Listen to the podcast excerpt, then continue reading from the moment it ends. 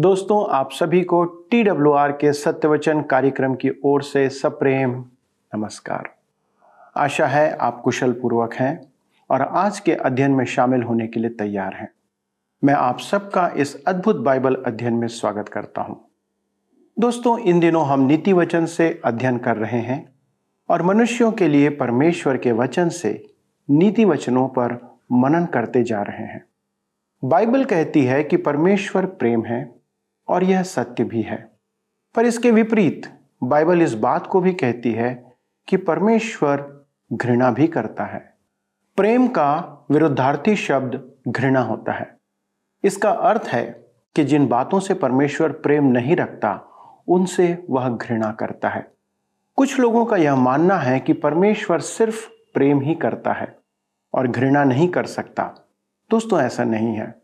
कुछ बातें हैं जिनसे परमेश्वर घृणा करता है। हम आज सात ऐसी बातें देखेंगे जिससे परमेश्वर घृणा करता है। और जिन बातों से परमेश्वर घृणा करता है, उन्हें वह हमारे जीवन में देखना नहीं चाहता।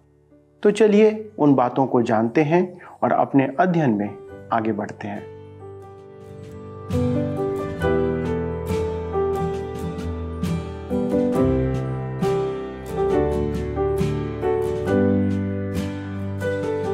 तेरी जय होवे सदा। सनातन तक तू राज करे। है तुझ सा कोई नहीं। सिंहासन पे विराजमा धरती गाय तेरी गुणगान। है तुझ सा कोई नहीं। घुटनों पे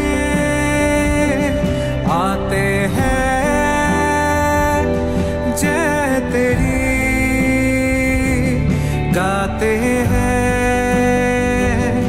घुटनों पे आते हैं। जय तेरी गाते हैं। तू महान महान महान है। तू महान महान महान है। है तुझ सा कोई नहीं।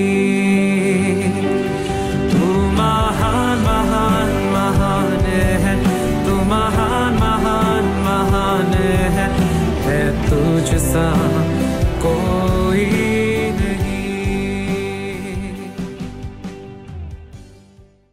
प्रिय मित्रों, आइए आज हम अपने अध्ययन में आगे बढ़ें और हम अपने अध्ययन में देखेंगे, परमेश्वर सात बातों से घृणा करता है।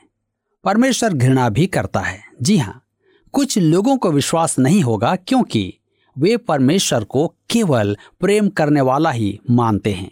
उनका कहना है कि परमेश्वर प्रेम है और प्रेम घृणा नहीं करता। ठीक है, यह सच है कि परमेश्वर प्रेम है, परंतु प्रेम का विपरीत क्या है? घृणा। वे कहते हैं कि प्रेमी परमेश्वर घृणा नहीं कर सकता। यह सच नहीं है। परमेश्वर निसंदेह प्रेमी है, परंतु वह बुराई से घृणा करता है। हमारे साथ भी ऐसा ही है। हम एक बालक से प्रेम करते हैं परंतु उसे कष्ट देने वाले बुखार से घृणा करते हैं। आप अपने बच्चे से प्रेम करते हैं, परंतु एक पागल कुत्ते से प्रेम नहीं करते, क्योंकि वह आपके बच्चे को काट सकता है। जहाँ तक पाप के इस विषमता व्याप्त संसार का प्रश्न है, हम अच्छाई से प्रेम करते हैं और बुराई से घृणा। दूसरी ओर, यदि आप पाप से प्रेम रखेंगे तो आप धार्मिकता से घृणा करेंगे। परमेश्वर का वचन हमें कहता है कि हम अच्छाई से प्रेम रखें और बुराई से घृणा करें। सवोपदेशक तीन अध्याय उसके आठ पद में लिखा है, प्रेम करने का समय और बैर करने का भी समय है। परमेश्वर सात बातों से घृणा करता है, जिसकी सूची यहाँ दी गई है। तो आइए पढ़ें नीति वचन छह अध्याय उसके सोलह से उन्नीस पद। छह वस्तुओं से यहवा बैर रखता है, वरन सात हैं जिनसे उसको घृणा है। अर्थात घमंड से चढ़ी हुई आँखें, झूठ बोलने वाली जीभ और निर्दोष का लहू बहाने वाले हाथ, अनर्थ कल्पना गढ़ने वाला मन, बुराई करने को वेग दौड़ने वाले पाँव, झूठ बोलने वाला साक्षी और भाइयों के बीच में झगड़ा उत्पन्न करने वाला मनुष्य है। परमेश्वर स्पष्ट कहता है कि वह इन सब बातों से घृणा करता है और हमें भी उनसे घृणा करना है। यहाँ परमेश्वर पहली बार नहीं कह रहा है कि वह घृणा करता है। व्यवस्था विवरण की पुस्तक 16 अध्याय उसके 22 पद में लिखा है, वह प्रतिमाओं से घृणा करता है, अर्थात हमारे मन में उससे बढ़कर हर एक बात से। भजन संहिता 45 के साथ में वह दुष्टता से घृणा करता है। प्रकाशित वाक्य दो उसके छे में, प्रभु आरंभिक कलिसिया से कहता है, तू निकोलियों के नाम से घृणा करता है। आपने देखा, मेरे मित्रों, परमेश्वर प्रेमी तो है, परंतु वह घृणा भी करता है। जिस परिणाम में परमेश्वर प्रेम है उसी परिणाम में परमेश्वर घृणा भी करता है। धर्मशास्त्र इसे अति स्पष्ट करता है। बाइबल में सात का अंक सिद्धता की अपेक्षा परिपूर्णता को प्रकट करता है। परमेश्वर इन बातों से पूरी रीति से घृणा करता है।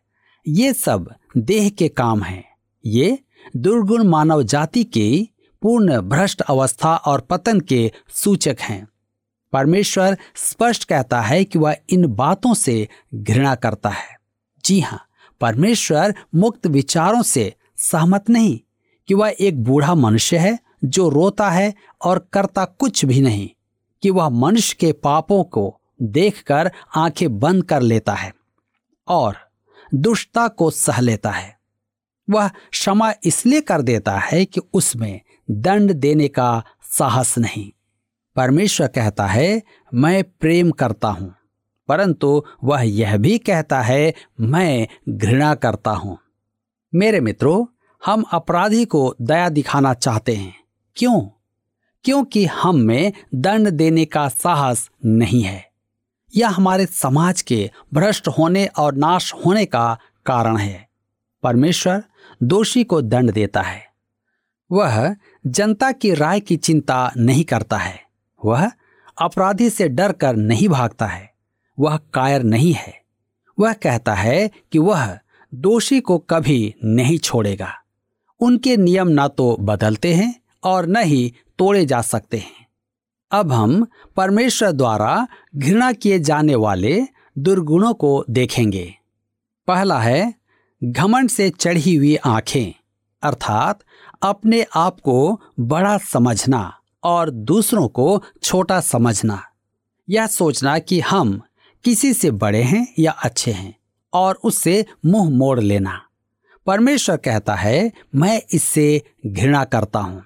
यह पहला है। परमेश्वर इसे हत्या और नशा करने से अधिक बुरा मानता है। यह बड़ी विचित्र बात है कि आज कलिसिया में घमंडी को कुछ नहीं कहा जाता है। क्या आप जानते हैं कि स्वर्ग में पहला पाप, आदि में किया गया पाप घमंड का था। जब ज्योति के पुत्र इबलिस ने शैतान ने मन में कहा यशाया चौदह उसके तेरह और चौदह में लिखा है, मैं स्वर्ग पर चढ़ूँगा, मैं अपने सिंहासन को ईश्वर के तारागण से अधिक ऊँचा करूँगा और उत्तर दिशा की छोर पर सभा के पर्वत पर विराजूँगा। मैं मेघों से भी ऊँचे ऊँचे स्थानों के ऊपर चढ़ूँगा।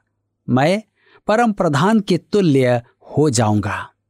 उसी ने अदन की वाटिका में कहा था, उत्पत्ति तीन उसके पाँच पद में, वरन परमेश्वर आप जानता है कि जिस दिन तुम उसका फल खाओगे, उसी दिन तुम्हारी आँखें खुल जाएँगी और तुम भले बुरे का ज्ञान पाकर परमेश्वर के तुल्य हो जाओगे।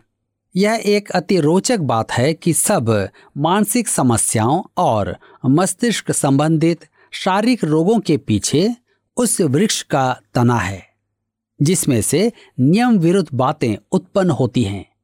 क्या आप जानते हैं कि यह सब क्यों है? यह परिपूर्णता व्यक्तित्व की कमी के कारण है। यह बड़ा आदमी बनने की लालसा है, पद प्रतिष्ठा की मनोकामना है, परमेश्वर से अलग स्वयं ही ईश्वर बनने की लालसा। स्वयं को अर्थात एक अकिंचन प्राणी के परमेश्वर के स्थान में रखना। यही कारण है कि कर्मों द्वारा उद्धार पाना मनुष्य को अधिक अच्छा लगता है। अकिंचन मानव कहता है, अपना उद्धार मैं स्वयं कमाऊँगा, मैं स्वयं कर लूँगा। परमेश्वर मुझे तेरी आवश्यकता नहीं है। मुझे आवश्यकता नहीं कि तेरा पुत्र मेरे लिए मरे। तेरी उपस्थिति में जब मैं आऊँ तो तू मुझे जगह देना कि मैं तेरे बराबर बैठूं, क्योंकि मैं तेरे बराबर अच्छा हूँ। मेरे मित्रों, कर्मों द्वारा उद्धार मानसिक रोगियों का विचार है। परमेश्वर घमंडी का विरोध करता है और दीन का मान रखता है। वह कहता है कि वह घमंडियों को नीचा करेगा। अयुब की पुस्तक चालीस अध्याय, उसके बारह पद में परमेश्वर कहता है, हर एक घमंडी को देखकर झुका दे और दुष्ट लोगों को जहाँ खड़े हों, वहाँ से गिरा दे। मती पाँच अध्याय में पर्वतीय उपदेश में ईशु ने कहा मती पाँच उसके तीन पद में, धन्य है वे जो मन के दीन हैं। क्योंकि परमेश्वर का राज्य उन्हीं का है। भजनकार भी यही कहता है, भजन संहिता 131 उसके एक में, हे यहवा, न तो मेरा मन गर्व से और न मेरी दृष्टि घमंड से भरी है, और जो बातें बड़ी और मेरे लिए अधिक कठिन है, उनसे मैं काम नहीं रखता। अतः आवश्यक है कि हम दीनता का स्थान लें और कहें हे प्रभु, मैं दुर्बल हूँ, मैं असमर्थ हूँ, मुझे तेरी आवश्यकता है। एक दिन मैंने युवाओं की सभा में एक लंबे चौड़े लड़के को देखा। वह चाहता था कि उसके साथी उसे आदर दें। अतः उसने आते ही चारों ओर देखा और अपने साथियों को गालियाँ देना आरंभ कर दी। मैंने सोचा, बेचारा, अकिंचन प्राणी कैसा अभागा बच्चा है। अपने साथियों में अपना स्थान बनाने का प्रयास कर रहा है। वह परमेश्वर से सच क्यों नहीं कह देता? एक मानसिक रोगी ऐसी अनर्थ की बातें करता है। यदि वह भजनकार के समान कहता तो कितना अच्छा होता। हे हवा न तो मेरा मन गर्व से और न मेरी दृष्टि घमंड से भरी है। मुझमें धार्मिकता नहीं है। मैं वह दावा करना नहीं चाहता जो सच्चा ना हो। परमेश्वर के पास उद्धार के लिए आकर आप संपूर्ण व्यक्तित्व पाते हैं। सुनिए परमेश्वर यशाया के पुस्तक छियासठ अध्याय, उसके दूसरे पद में क्या कहता है? यहवा की यह वाणी है, ये सब वस्तुएँ मेरे ही हाथ की बनाई हुई हैं, सो ये सब मेरी ही हैं, परंतु मैं उसी की ओर दृष्टि करूँगा जो दीन और खेदित मन का हो और मेरा वचन सुनकर थर थराता हो। मेरे प्रियो, यदि आप इस दशा में परमेश्वर के पास आना चाहते हैं तो वह आपको स्वीकार करेगा। वह घमंडी से घृणा करता है। अब आइए देखें दूसरी बात, झूठ बोलने वाली जीव क्या आपने कभी ध्यान दिया है कि बाइबल में पियक्कड़पन की अपेक्षा झूठ बोलने के बारे में बहुत अधिक कहा गया है। झूठ बोलना हर एक भाषा में और हर जाति में है। आज जीव का एक महान अभियान चल रहा है। झूठ बोलना, यह कैसी त्रासदी है? दाऊद कहता है, भजन संहिता 116 उसके 11 में, मैंने उतावली से कहा कि सब मनुष्य झूठे हैं। हमारे अध्यापक कहा करते थे, दाऊद ने सबको झूठा कहा था। मैंने इस पर बहुत विचार किया और मैं उससे सहमत हूँ। मैं भी दाऊद की बात मानता हूँ। दाऊद ने अपनी प्रार्थना में अंगीकार किया। भजन संहिता इक्यावन उसके छ में, देख, तू हृदय की सच्चाई से प्रसन्न होता है और मेरे मन ही में ज्ञान सिखाएगा। परमेश्वर सत्य है। भजन संहिता इकतीस उसके पाँच में लिखा है, मैं अपनी आत्मा को तेरे ही हाथ में सौंप देता हूँ। हे यहोवा, हे सत्यवादी ईश्वर, तूने मुझे मोल लेकर मुक्त किया है। यह कैसी अद्भुत बात है, झूठी जीभ से कितना भिन्न है। तीसरी बात देखें, निर्दोष का लहू बहाने वाले हाथ। हत्यारा तो परमेश्वर और मनुष्य दोनों ही में घृणित है।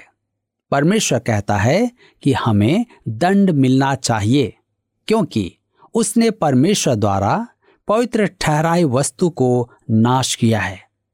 मनुष्य के जीवन का आज का प्रचलित विचार इसके विपरीत है। हत्या करने के बाद हत्यारे के जीवन को मूल्यवान समझकर छोड़ दिया जाता है। परमेश्वर कहता है कि मनुष्य का जीवन अनमोल है और जो हत्या करे उसे अपना जीवन देकर उसकी क्षतिपूर्ति करनी होगी। यह परमेश्वर के वचन की शिक्षा है। अब हम आते हैं चौथी बात में। अनर्थ कल्पना गढ़ने वाला मन। बुराई के विचार। मेरे विचार में सब मनुष्यों में बुरे विचार हैं। प्रभु यीशु ने कहा मतीर चिशु समाचार पंद्रह अध्याय उसके उन्नीस पद में लिखा है, बुरे विचार, हत्या पर स्त्री गमन, व्यविचार, चोरी, झूठी गवाही और निंदा मन ही से निकलती है। क्या आपने कभी परमेश्वर से अपने मन के विचार कहे हैं? हम सबको ऐसा करना चाहिए। हम सबको शोधन की आवश्यकता है। परमेश्वर बुराई का विश्लेषण कर रहा है। इसमें आँख, जीव, हाथ, हृदय, पाँव सब काम करते हैं। अब देखें पांचवी बात। बुराई करने को वेग दौड़ने वाले पाँव। मन मार्ग तैयार करता है और पाँव उस पर दौड़ते हैं। यही बात यशाया में भी कही गई है। यशाया नबी की पुस्तक उनसठ अध्याय उसके सात पद में लिखा है, वे बुराई करने को दौड़ते हैं और निर्दोष के हत्या करने को तत्पर रहते हैं। उनकी युक्तियाँ व्यर्थ हैं, उजाड़ और विनाश ही उनके मार्गों में हैं। ये बातें परमेश्वर की घृणित वस्तुओं की सूची में हैं। अब आइए देखें छठवीं बात, झूठ बोलने वाला साक्षी।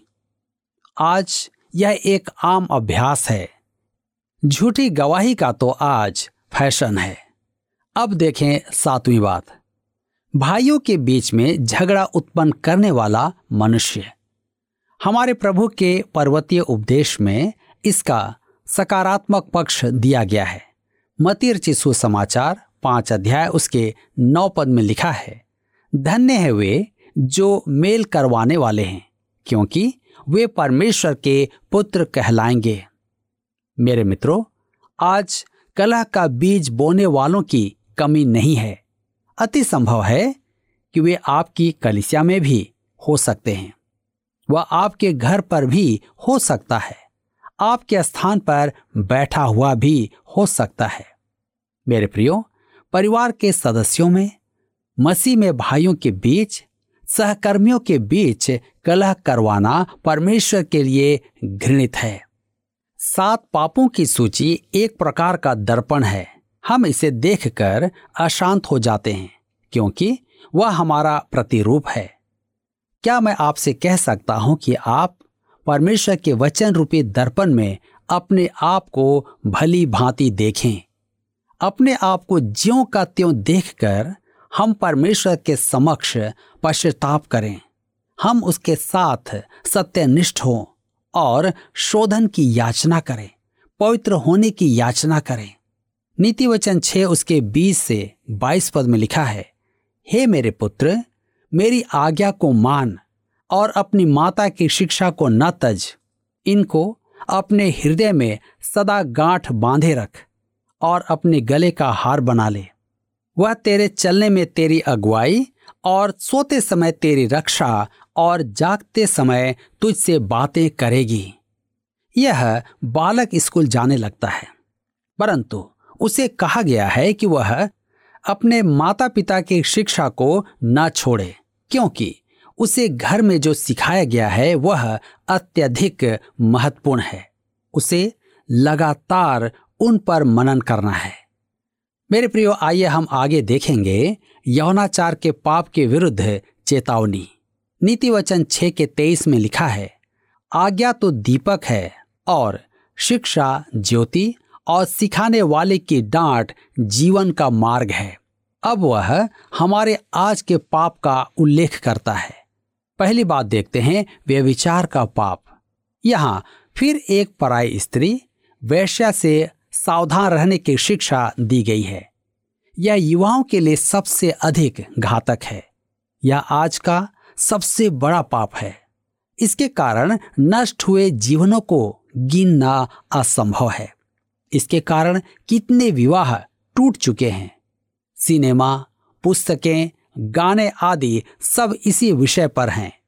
विवाहित जीवन में तीसरे के आ जाने से विवाह का नाश हो जाता है। नीति वचन में इस विषय पर बहुत अधिक चर्चा की गई है। आइए हम पढ़ें नीति वचन छह, उसके चौबीस और पच्चीस पद।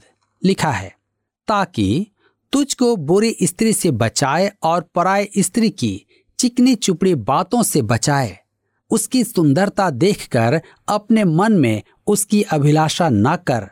वह तुझे अपने कटाक्ष से फंसाने न पाए।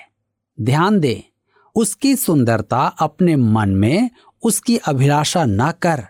हमने अभी अभी देखा है नीति वचन चार उसके तेईस में, सबसे अधिक अपने मन की रक्षा कर, क्योंकि जीवन का मूल स्रोत वही है। यहाँ ध्यान दें कि उसकी चिकनी चुपड़ी बातें, उसकी सुंदरता, उसके कटाक्ष के विरुद्ध चेतावनी दी गई है। मतिर चिशु समाचार पाँच अध्याय उसके 27 और 28 पद में ईश्वर ने कहा, तुम सुन चुके हो कि कहा गया था वे विचार न करना, परंतु मैं तुमसे यह कहता हूँ कि जो कोई किसी स्त्री पर कुदृष्टि डाले वह अपने मन में उससे व्यविचार कर चुका है पाप का आरंभ मन से ही होता है मेरे प्रियो आज मैं विशेष करके उन जवानों के लिए कहना चाहता हूँ कि आप सावधान हो जाएँ। व्यविचार के पाप से सावधान हो जाएँ। परमेश्वर चाहता है कि आप अपने आप को बचाएँ, अपने आप को पवित्रता में रखें। हर एक जवानों के लिए मैं यही कहना चाहता हूँ। आज समय है कि आप अपने जीवन को प्रभु के निकटता में ले आए।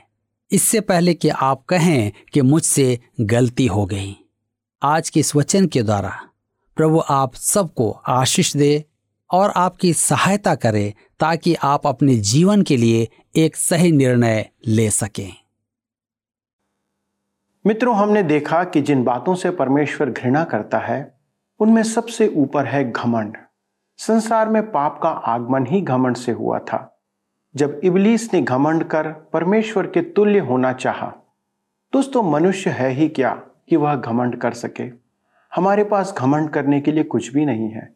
हमारे जीवन में पाप के अलावा कुछ भी नहीं है। और जब हम पापी हैं तो परमेश्वर की नज़रों में हमारा कोई स्थान नहीं है। पापी मनुष्य परमेश्वर के सामने ठहर ही नहीं सकता। घमंड केवल वह ही कर सकता है जिसके पास कुछ उत्तम हो। हमारे पास कुछ भी उत्तम नहीं है। तो हम कैसे घमंड कर सकते हैं? और हमारे पास जो कुछ भी है, वह केवल परमेश्वर के द्वारा, उसकी दया के द्वारा से हमें दिया गया है। झूठ, हत्या अनर्थ की कल्पना, बुराई करने को तत्पर होना, लोगों के बीच मन मुटाव उत्पन्न करना, ये सारी बातें हैं जो हमारे चाल चलन में नहीं होनी चाहिए। पर आज इनमें से सारी बातें हमारे जीवन में आम बात हो चली है। एक मनुष्य को इनसे दूर रहने की आवश्यकता है। यदि हमें परमेश्वर के प्रेम को प्राप्त करना है तो हमें इन सभी बातों से दूर रहना होगा। क्या आप इसके लिए तैयार हैं?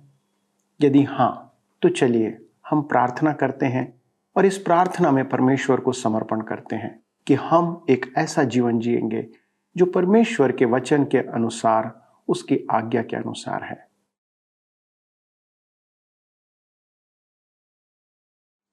हमारे जीवित, सामर्थ्य, अनुग्रहकारी, दयालु, स्वर्गीय पिता, प्रभु धन्यवाद देते हैं कि आप एक प्रेमी परमेश्वर हैं। आप प्रेम से भरे हुए परमेश्वर हैं।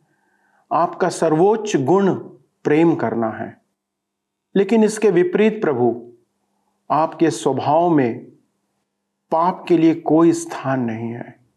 और इस कारण प्रभु, आप उन पापों से घृणा करते हैं जो हमारे जीवन में पाया जाता है। प्रभु, आप नहीं चाहते कि मनुष्य के जीवन में पाप बना रहे। प्रभु, हम प्रार्थना करते हैं, इन सब प्रकार के पापों से प्रभु हमारी सहायता करें कि हम दूर रहें। प्रभु, इस मानव जीवन में हमारे सामने अनेक परीक्षाएँ आती हैं। अनेक प्रलोभन हमें इन पापों की ओर आकर्षित करते हैं और बहुधा हम इन पापों में पड़ जाते हैं। पिता, आज हमें आपके पवित्र आत्मा के सामर्थ्य की आवश्यकता है कि हम इन पापों से दूर रहें। हमारी प्रार्थना है हमारे सभी दर्शकों के लिए प्रभु, आप उनकी सहायता करें। कि वे एक पवित्र जीवन जीने में समर्पित रहें। यदि उन्होंने ये निर्णय लिया है कि अपने जीवन के हर एक शब्दों में, कार्यों में, विचारों में पवित्रता बनाए रखेंगे तो आप उनकी सहायता करें। हमारी विनती है पिता परमेश्वर, आपका अनुग्रह उनके साथ हो। हमारी प्रार्थना है विशेष तौर पे प्रभु, हमारे सभी दर्शकों के लिए, जिन्होंने चंगाई के संदर्भ में हमें पत्र भेजा है, हमें उन्होंने फ़ोन किया है कि वे विभिन्न प्रकार की बीमारियों से ग्रसित हैं। प्रभु, हम इस समय उन सबों के लिए प्रार्थना करते हैं। आपका अनुग्रह उन पर हो। अपनी चंगाकारी हाथ को बढ़ाएँ और उनके लिए पिता अपनी चंगाई प्रदान करें कि वे प्रभु जी चंगाई प्राप्त करके आपको धन्यवाद दे सकें। प्रभु, अनेक परिस्थितियों में ये लोग हैं। किसी के पास इलाज नहीं है। किसी के पास इलाज के लिए पैसे नहीं हैं। किसी के पास प्रभु उनकी देखभाल करने वाले लोग नहीं हैं। प्रभु सभी के लिए हमारी प्रार्थना है कि आप अपनी सहायता उन्हें प्रोवाइड करें। धन्यवाद देते हैं पिता प्रार्थना को सुनने के लिए और विनती को हमारे उद्धारकर्ता यीशु के नाम से मांगते हैं। आमीन। दोस्तों, आज के अध्ययन के द्वारा आपने कौन सी बातों को सीखा? और क्या निर्णय लिया? क्या आप वैसे ही जीवन जीना चाहते हैं?